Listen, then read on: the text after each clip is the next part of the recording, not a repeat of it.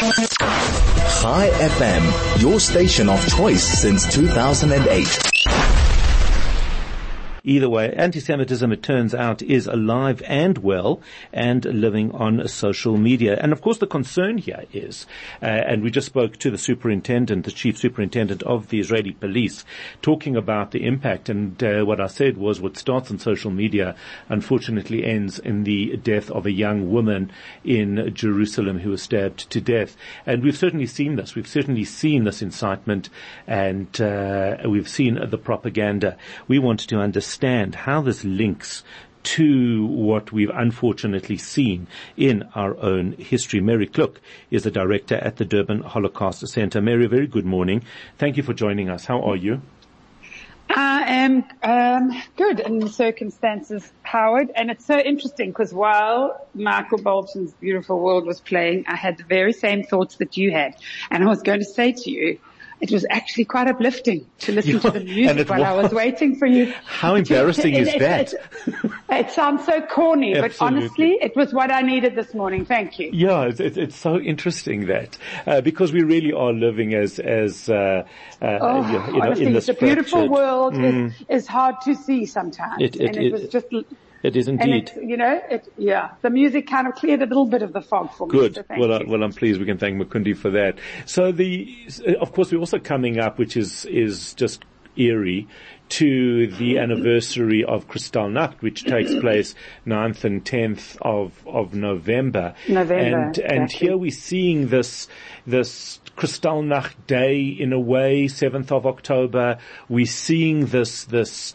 this, we, we're being pulled right back to the Holocaust. And I'm nervous about this sort of thing. And you and I have had this conversation before where we say, be exactly. careful. Not everything is the Holocaust. Not everybody you don't like is a Nazi. Let's not play this down but I'm not sure that we are here. And that's why we wanted to chat to you, just to try and, and figure our way through this, this perplexing situation.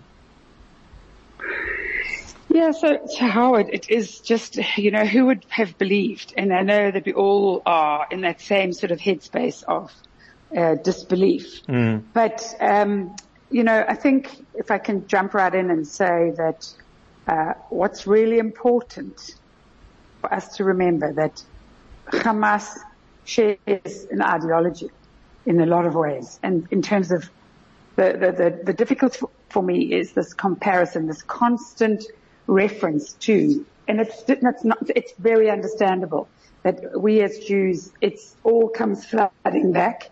and obviously for survivors, it's, it's impossible to, to imagine what they, they are feeling and, and witnessing.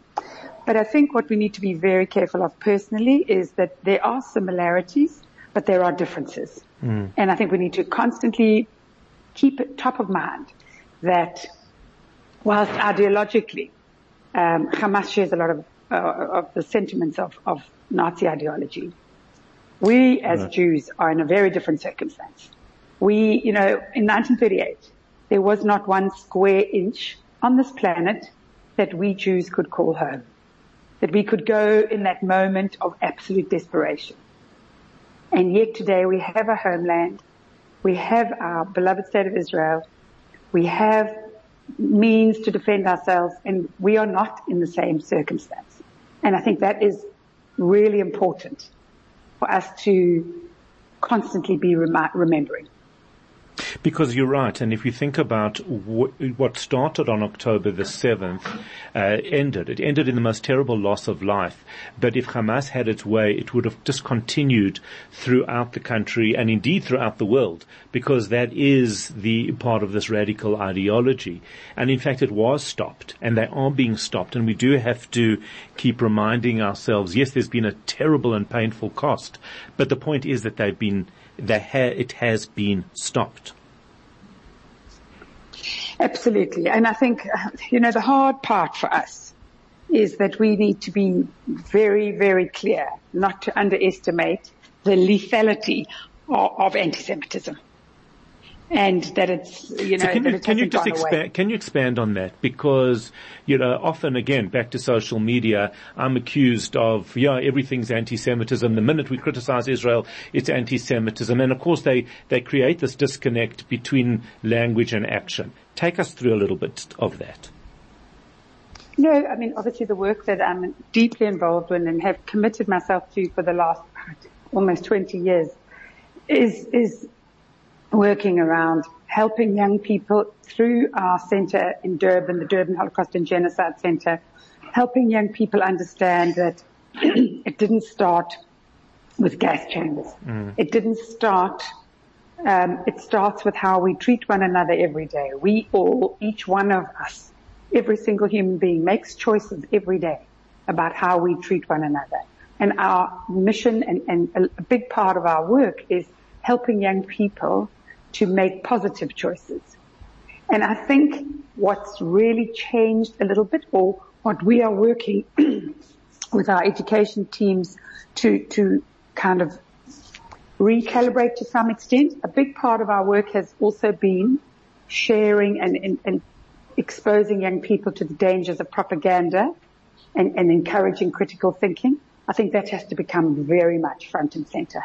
Hmm. I think today with social media, the brainwashing, the, the, it's difficult to discern what is and isn't fake news. People today, I'm sure you have it, Howard, send out, a, send me a post and say, is this true? Do you I'm, think I'm it's getting true? this. I'm getting this all day, and then we're also seeing we're seeing videos and people saying, "Can you believe this is happening?" No, this happened in 2020. Exactly. Uh, and Exactly, it- exactly. it- we- People are reposting what happened in KZN during the riots and saying, Yeah. look what's happening here. Yes. Because they stock Israeli products and I'm going, no, No, this happened. no, so, yeah. so, so the, the difficulty is for, to, for today, for all of us, it's critical thinking and, and, and being mindful and, you know, very mindful of the dangers of propaganda. And what starts with propaganda ends with October the 7th.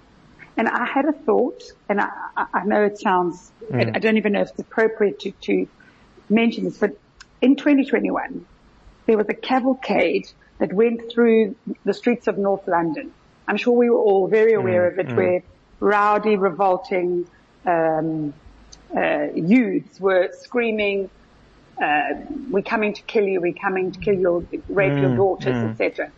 And at the time, my daughter-in-law lives in London, and she was anxious about it. And can you believe what happened nearby? But oh my God, it's all these crazy, like far-fetched, idle threats.